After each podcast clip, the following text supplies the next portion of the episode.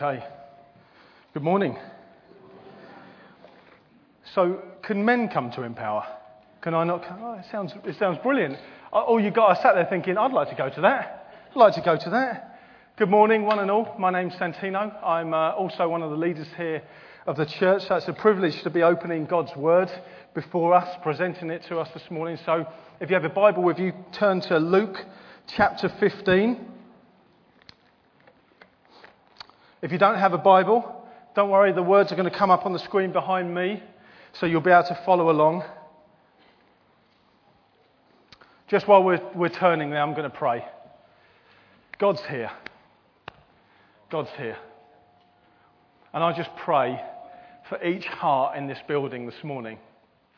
Wherever you're from, whatever background you might have, however you find yourself this morning, I pray for hearts to be changed. Holy Spirit, thank you that you're powerfully here with us. Thank you, Jesus, that you've rescued us from our sin. Thank you, Father, that you loved us so much that you sent your precious Son. And thank you, Holy Spirit, that you reveal all this beautiful truth to us.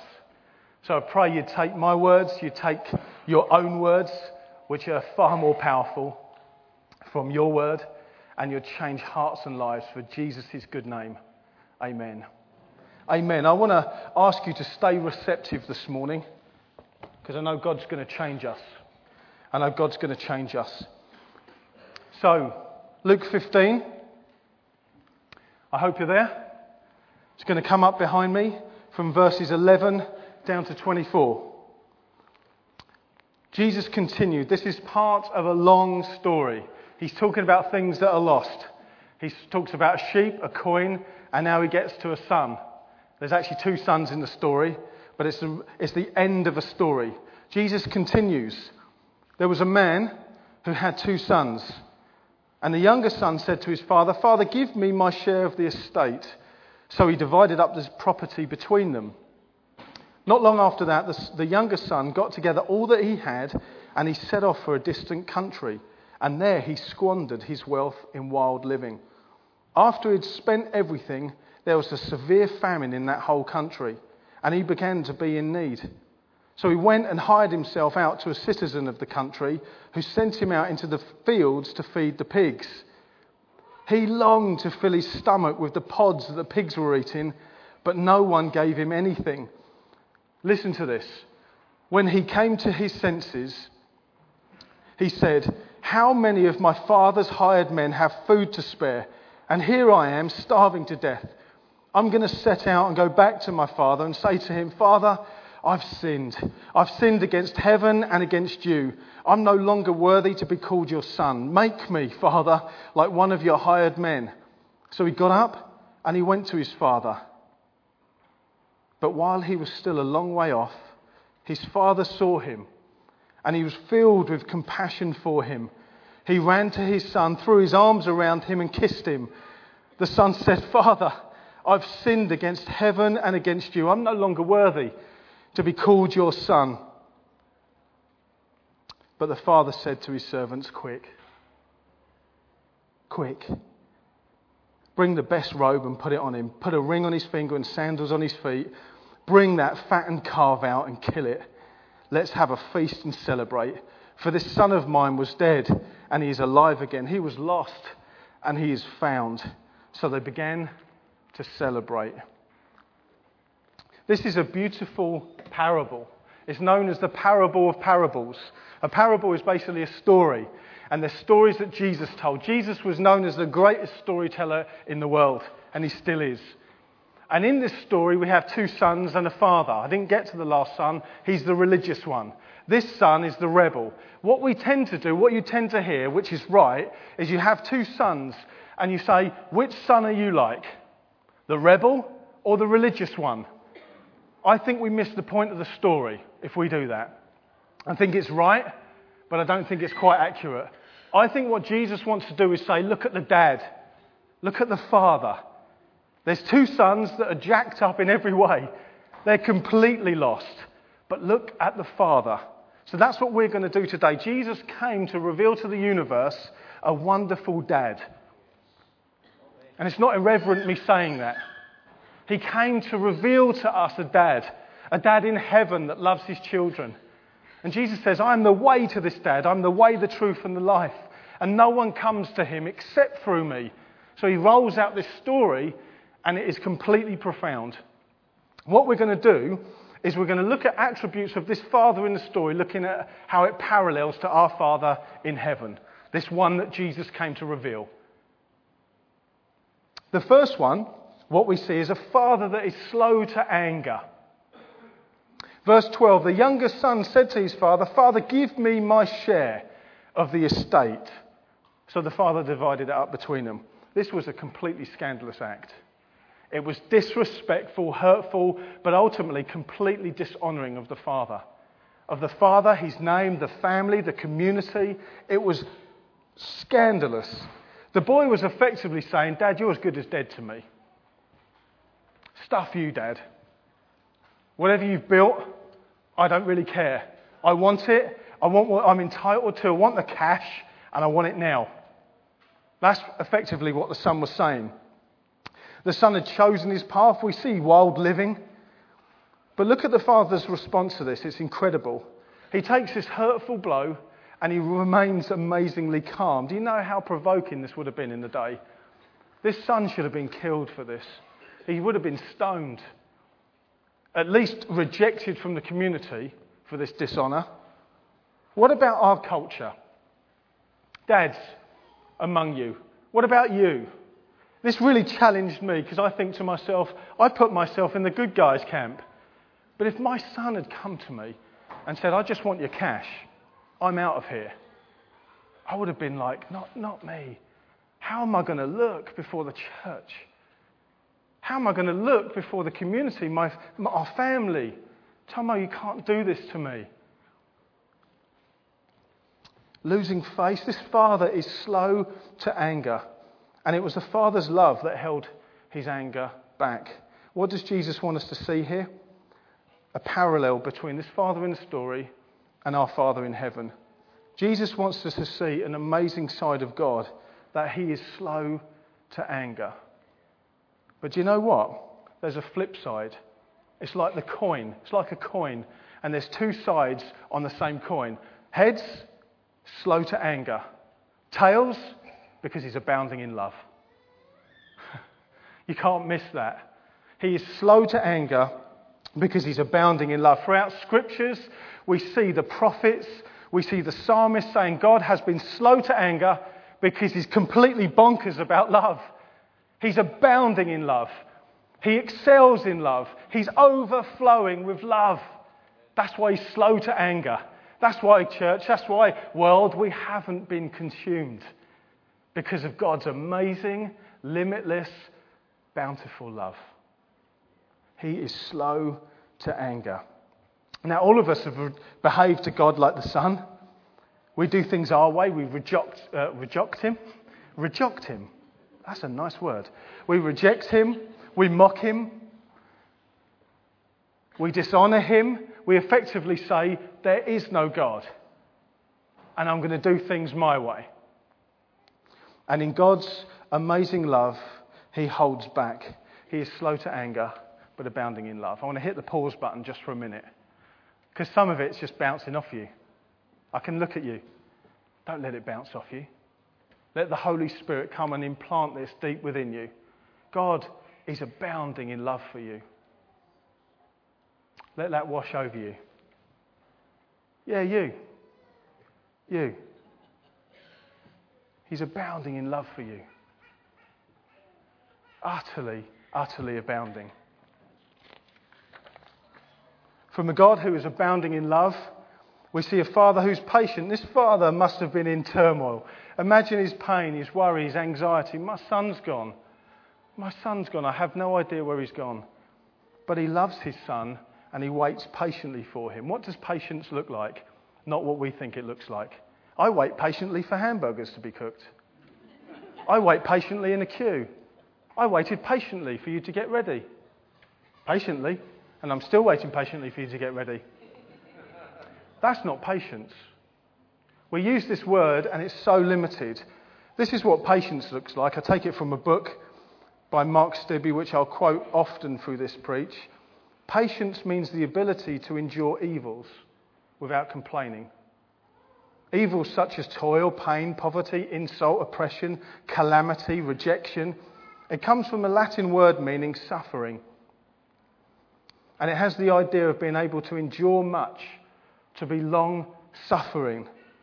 To be a patient person means to be a person who's able to endure, to endure severe blows and knocks without giving way to fury or flight. It's a great eh, description. Let me read you a quote or a story from this book, The Father You've Been Waiting For. I highly recommend it. It will get your heart. The Father You've Been Waiting For by Mark Stibbe. I want to read you a story that's going to help sum up compassion. And it's a story called Daddy's Little Girl. The story begins with the words, Will you tell Daddy for me? A 17 year old girl is pregnant and she's asking her mother to tell her father. Having a very close relationship with her dad and having always been daddy's little girl, she knows that he will be utterly shattered. Her mother agrees and drops her off at the Christian minister's house as she tells her husband the news. Meanwhile, the daughter waits at the minister's house, being consoled and counselled, the minister not judging her praise with her as they wait. Then all of a sudden, the daughter sees the headlights arriving. Headlights of a car arriving. The daughter, called Missy, runs into the bedroom and locks the door. But the minister gently reprimands her and says, Come out. So she comes out trembling. She's not afraid of her father's anger. She's terrified that she'll be no longer daddy's little girl. She hears footsteps on the sidewalk and a light tap on the door. Her lip quivers, followed by a flood of tears. She hides behind the minister's tall frame. Her mother comes in smiling, but her eyes are swollen with tears. And then he's there. Missy's father doesn't even stop to say a word to the minister. He strides straight past him and comes up to his daughter, gathers her up in his arms. He holds her close and whispers, I love you. I love you, and I'll love your baby too. Missy barely manages to say it, but she replies, I'm sorry, Daddy. I love you so much. I know, says the father, let's go home. And home they go.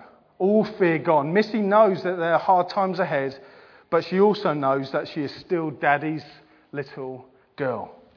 It's hard for me to even read that as a father. But that's what compassion looks like. What does Jesus want us to see? That our Heavenly Father waits for us. He is waiting for us. He doesn't force Himself upon us. He doesn't come and kick the door in and drag us out kicking and screaming. He doesn't start dictating to us and pointing a finger saying, What on earth have you done? Sometimes He simply waits. There is a patient, enduring, long suffering waiting about God. This amazing creator of the universe that threw the stars into space knows every one of you by name. Yet at times he chooses to sit back and wait. 1 Corinthians, 13:4 says, "Love is anyone patient." I know we're English, but come on, let's get a bit let's get a bit Greek up in this place. Love is patience. God is love. So by definition, God is patient. We need to see this because we're not patient on ourselves. We're not patient on others, are we? But God is patient and He waits. Personally, we've, me and Em, have found the best way to win our children's hearts, because that's what it's about. God is wanting to win our hearts, is that we wait for them and we let them choose what's right. Of course, we discipline. We discipline our children in love, but sometimes we just wait for them. Sweetheart, I'm right here when you need me. I know you're hurting. I know you've made mess, but I'm right here when you need me. Because sometimes I go in too quick and Tom tells me just to clear off. But I say, okay, I'm there where you need me. I'm not going anywhere. I want you to hear it. God's voice, sweetheart, I'm right here. I'm not going anywhere. You might have abandoned me, but I'm not going to abandon you. I know you're all eggy, and I know you're in a mess, and I know you've made mistakes, and I know you don't want me right next to you right now, but I'm right here. I'm not going anywhere. 2 Peter 3 9, the first part of the verse says, He's patient with you, not wanting anyone to perish, but everyone to come to repentance. He just wants our hearts. He doesn't want our sorries, He wants our hearts. And He's patient with us. So, from one that's not angry with you, God is not angry with you. Do you know God's very, very nice? He, he is really nice. It challenges me to the core. But you need to hear it. God smiles over you, He delights over you, and He's really, really good. Adrian led us so brilliantly this morning. God is really, really good. Like, really good. Much better than you're thinking right now. He's much better than that. And you know what you're thinking now? He's much better than that. Just keep thinking because you're never going to exhaust it. He's really, really good. I, I think that's quite good. You guys don't look that happy about it. A father that is slow to anger, one that is patient and he waits. And now we see a father full of compassion. Verse 20 But while he was still a long way off, the, the son comes to his senses. What a plum I have been. What on earth have I been doing? I'm going back to dad. I thought I could do it on my own. I have completely blown all his cash on wild living that I thought would bring me freedom. If anything, it ended me up feeding pigs. Is that how your life feels? At times, going it alone?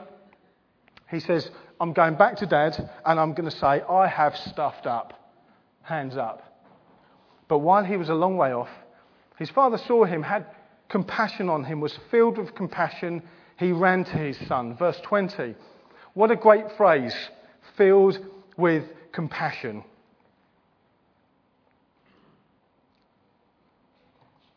Compassion engages the heart in action. I read you the long, wrong story earlier. Oh well, I'll move on. Compassion engages the heart in action. That story I read you about daddy's little girl was meant to come in here. nice one, Sam. That is what compassion looks like, okay? We'll forget the other story. Compassion engages the heart in action.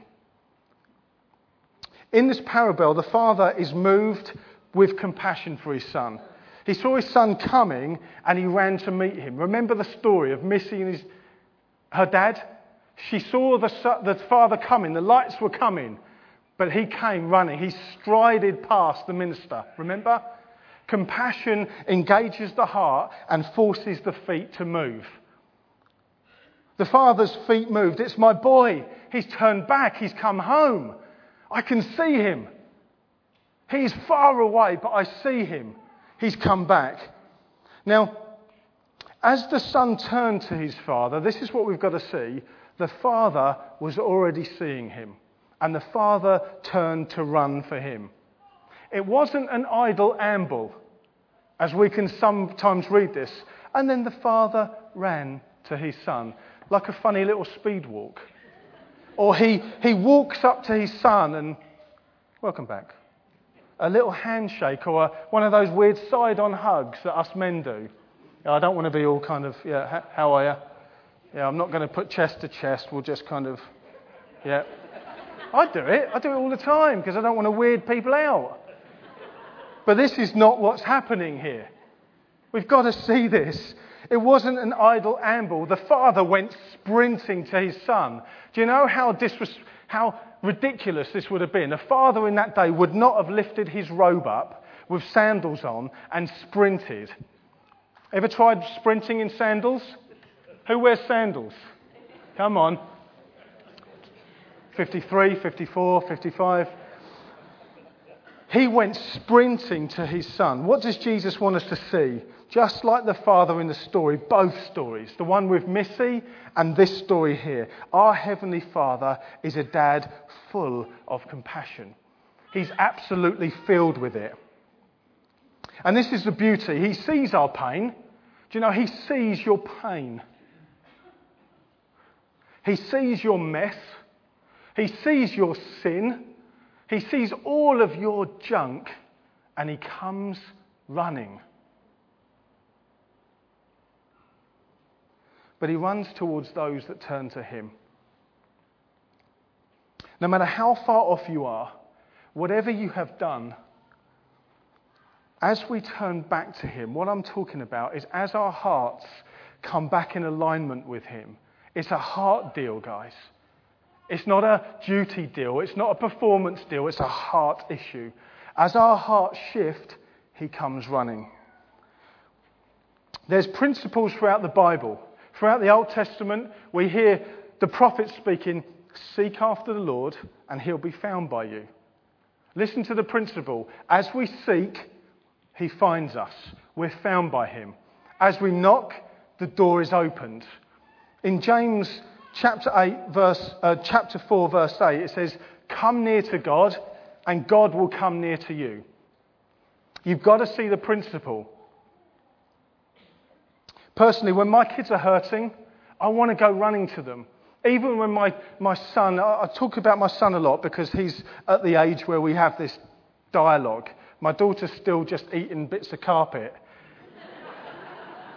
As my son does all sorts of crazy things, I want to run to him. I want to run to him. And God wants you to know He wants to run to you. And He's so eager to run to you. It's not about getting it all right. Some of you here, I really feel this, some of you here are, are duty bound. You're, you're trying to do good stuff, you're trying to do good things. You're going to miss the point by a million miles if you do that. Just turn to Him. come with all your baggage, and He'll come and take them. He'll run to you. James 5:11 The Lord is full of compassion and mercy. Maybe that's you this morning. Maybe you're here and you're feeling not me. Holy Spirit, I ask you right now, would you just come? Just come in power. Just come. He sees every single one of you, wherever you're at. He sees you. He knows you. Whether you know him or not, he knows you. He knows you. And he knows you by name. He knows you by name. And he's looking at you this morning. Holy Spirit, would you just change hearts? The Lord is full of compassion and mercy for you. A father who is intimate, the next one. Verse 20 He went to his son, threw his arms around him, and kissed him. Beautiful. Completely beautiful. Don't know why I did that, but it's a sign of beauty. Listen to this. Threw his arms around him and kissed him. This is an understatement from this translation we've got in the NIV. The fullness of this word, when the father runs to his son, throws his arms around him, and kisses him, is more likely this kissed his son repeatedly, tenderly, and earnestly. How many dads do that here? Kiss your children repeatedly, tenderly, earnestly. And it's not one of those things that I said. He just came around and said, Hey, hey, boy.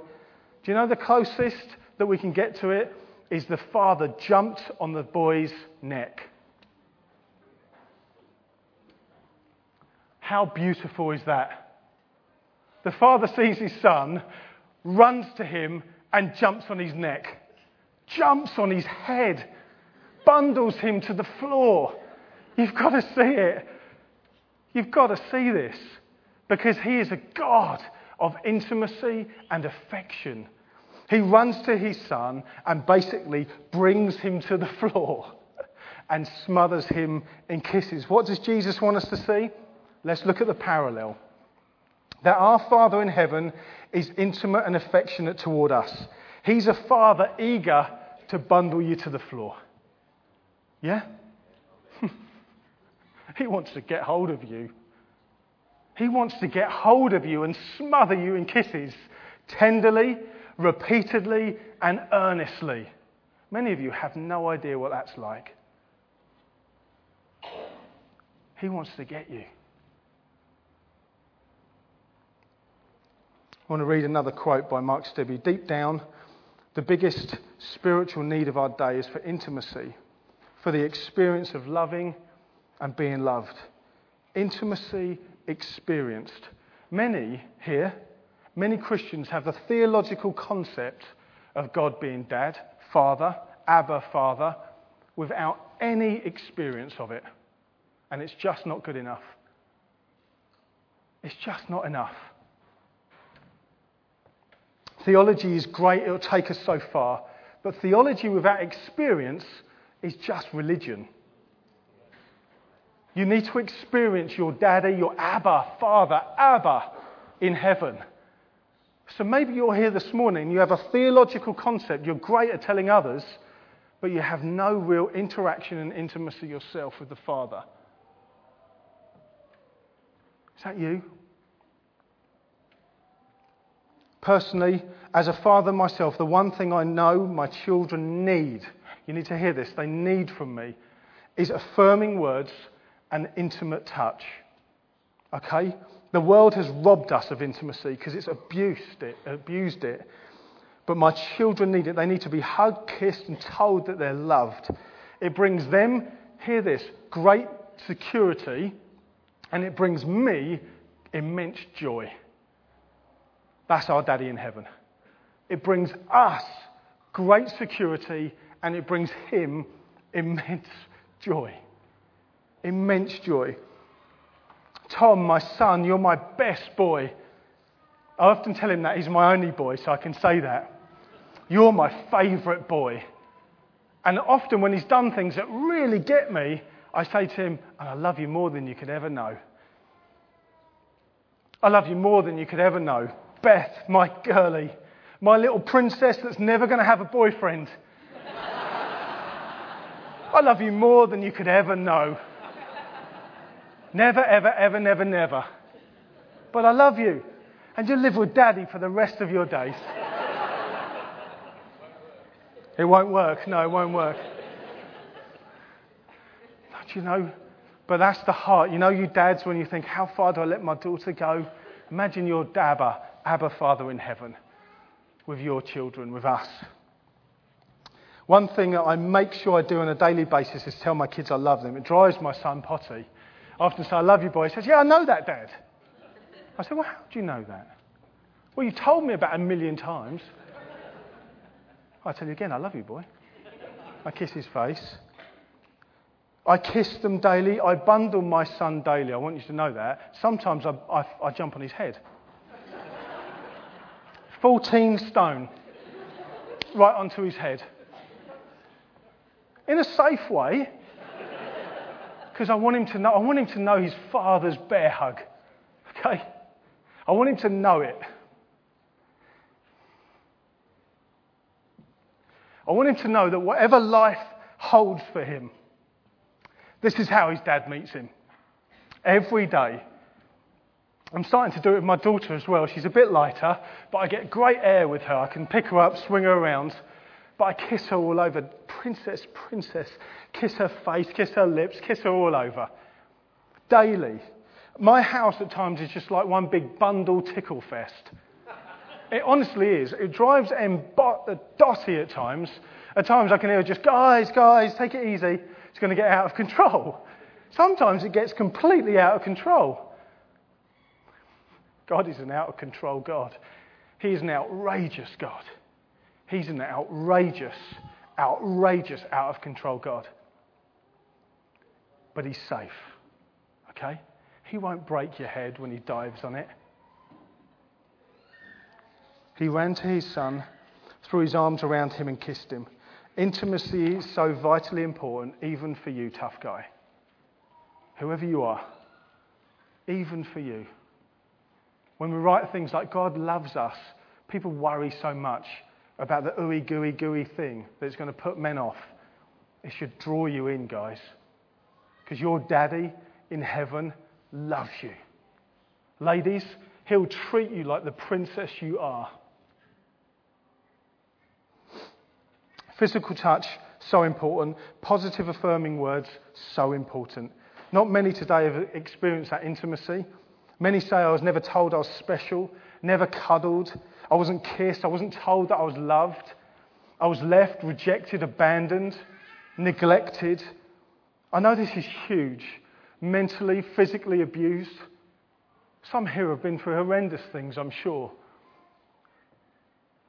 But God in heaven can completely turn the tables on that. And you can receive a love of the Father that will sweep you off your feet and make everything new again. Your Father in heaven knows you inside out, and He is full, full, full of loving intimacy and affection for you. For you. Full of love. Full of love. And His love is perfect, and His love is pure. The last one, and I'm going to quickly rattle through this. A father who forgives and restores. Verse 21 The son said to his father, 21 to 23, Father, I've sinned against heaven and against you. I'm no longer worthy to be called your son. But the father said to his servants, Quick! Bring the best robe, put it on him, put a ring on his finger, sandals on his feet. Bring out that fattened calf and kill it. Let's have a feast and celebrate. Look at what happens here. The son is not shunned, criticized, or rejected. He doesn't have to start from the bottom with the servants and work his way up. The father doesn't pull out a long list of do's and don'ts and all of his flaws like we do, dads. All of the son's flaws were not revealed. This is what happens quick. Get the robe, the ring, the sandals, get that cow, kill it. Let's party. Let's party. My son was lost and he's found. He was dead and he's now alive again. He's come home to daddy. The son comes in to the father with sorrow, shame, and guilt. I've blown it. With his head down, and the father says, Get up. Quick. Let's lift your head up, boy.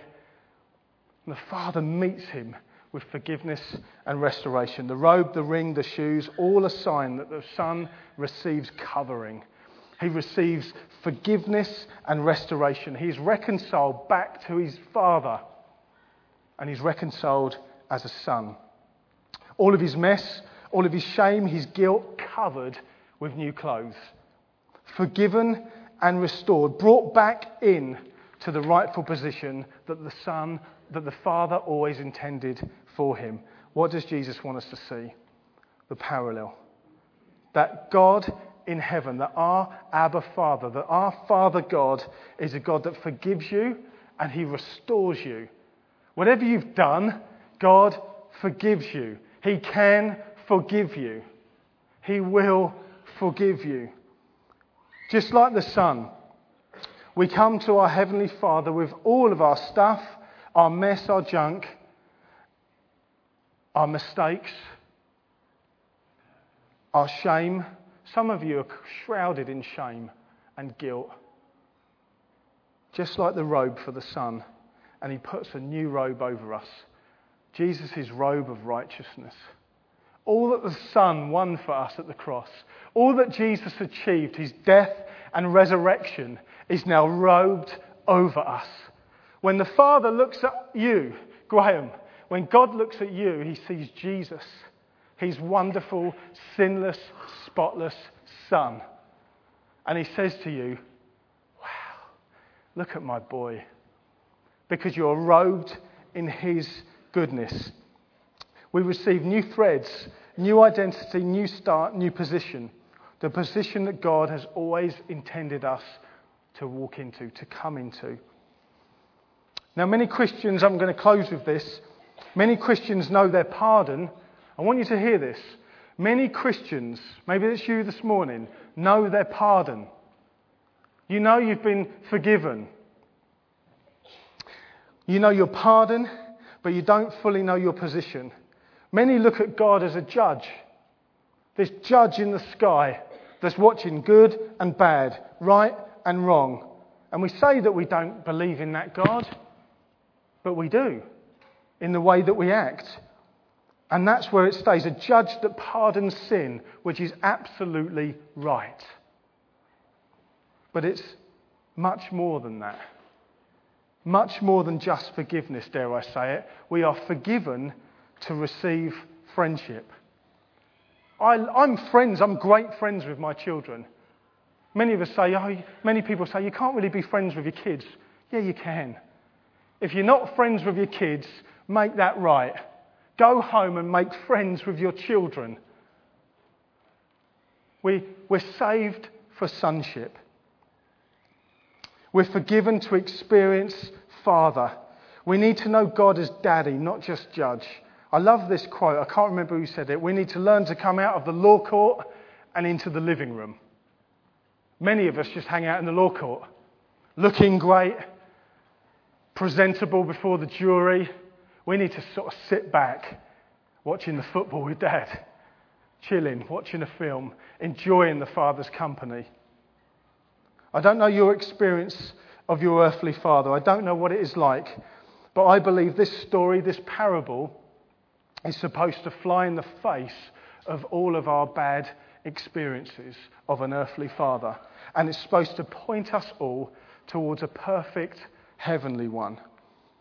Jesus came to the world to unveil and reveal an amazing dad, the greatest dad, the extravagant dad, the dad with unconditional love, love that is completely outrageous, love that is slow to anger, patient, filled with compassion, intimate and affectionate, and a love that forgives and restores. I want to finish with one story. When me and my friend Brian here were in Bethel Church in Redding, in California, this is what struck me. One evening, this guy called John Arnott was preaching, preaching on the love of the Father. And I sat there, I must admit, and I thought, I've heard this before. It's not going to impact me. It was the most profound message I've ever heard.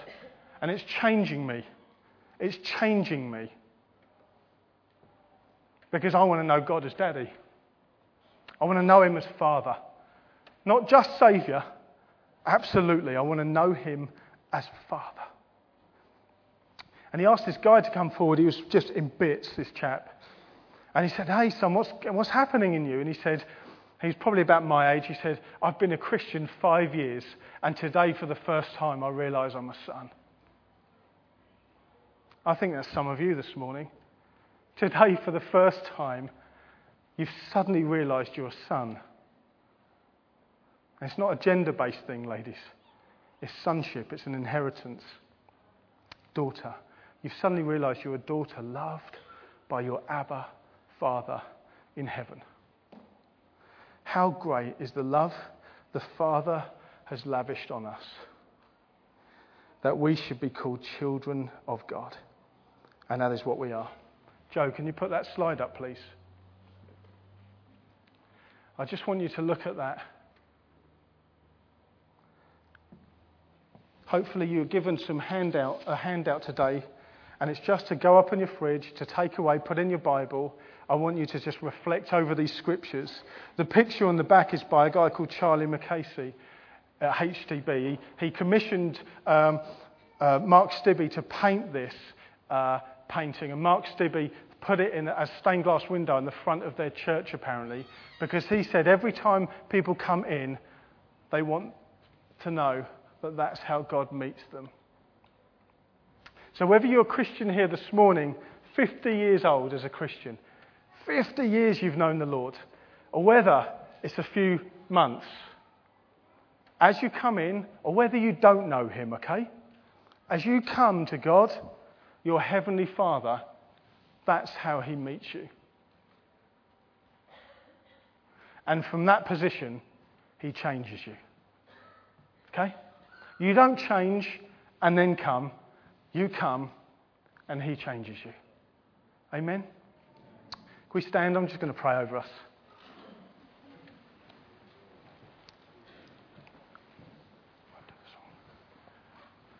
Heavenly Father, I, I pray right now by your Holy Spirit, thank you, Jesus, that you made the way back to the Father for us.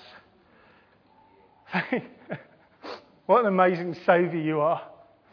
What an amazing Dad you are, God that you would send your beloved Son in the form of a human in, with skin on. You'd come with skin on and you'd go to the cross for all of our sin because you loved us. Thank you that you are love. And thank you that you love us with an everlasting love. And I just pray right now, Holy Spirit, that you would minister in this place. I pray you would wash over us this morning. I want to ask you right now for the Holy Spirit's role, okay, is to take from the Father and to reveal to you, to reveal to us. So I pray, Holy Spirit, would you reveal the Father's heart to us? The Father heart of God, the love of the Father. And I pray you do that in Jesus' name. In Jesus' name. In Jesus' name. In Jesus' name. In Jesus' name. Oh, I just feel to say these words You're my son. You're my daughter, in whom I love. In you, I am so well pleased. Holy Spirit, I pray, would you just come and change hearts? I pray that we'd know you as Father, Heavenly Father. Amen. Amen. I pray that you'd have a great day. Listen, this is how we're going to finish. We're going to close now. Please go and get some coffee, hang around. If you're visiting, please stay behind for a conversation with folk here. But I'd love to leave the opportunity for prayer. We're going to officially close the meeting. But if you'd like, I'm going to ask the pastoral deacons to come forward and some other friends of the church. If anything has impacted you today, if you don't know God and you'd like us to talk to you a little bit more about this God on the screen that you could come to, then come and speak to us. But if there's something about this love of the Father that has impacted you, please come down because we'd love to pray for you. Amen? Have a great day, church. See you next week.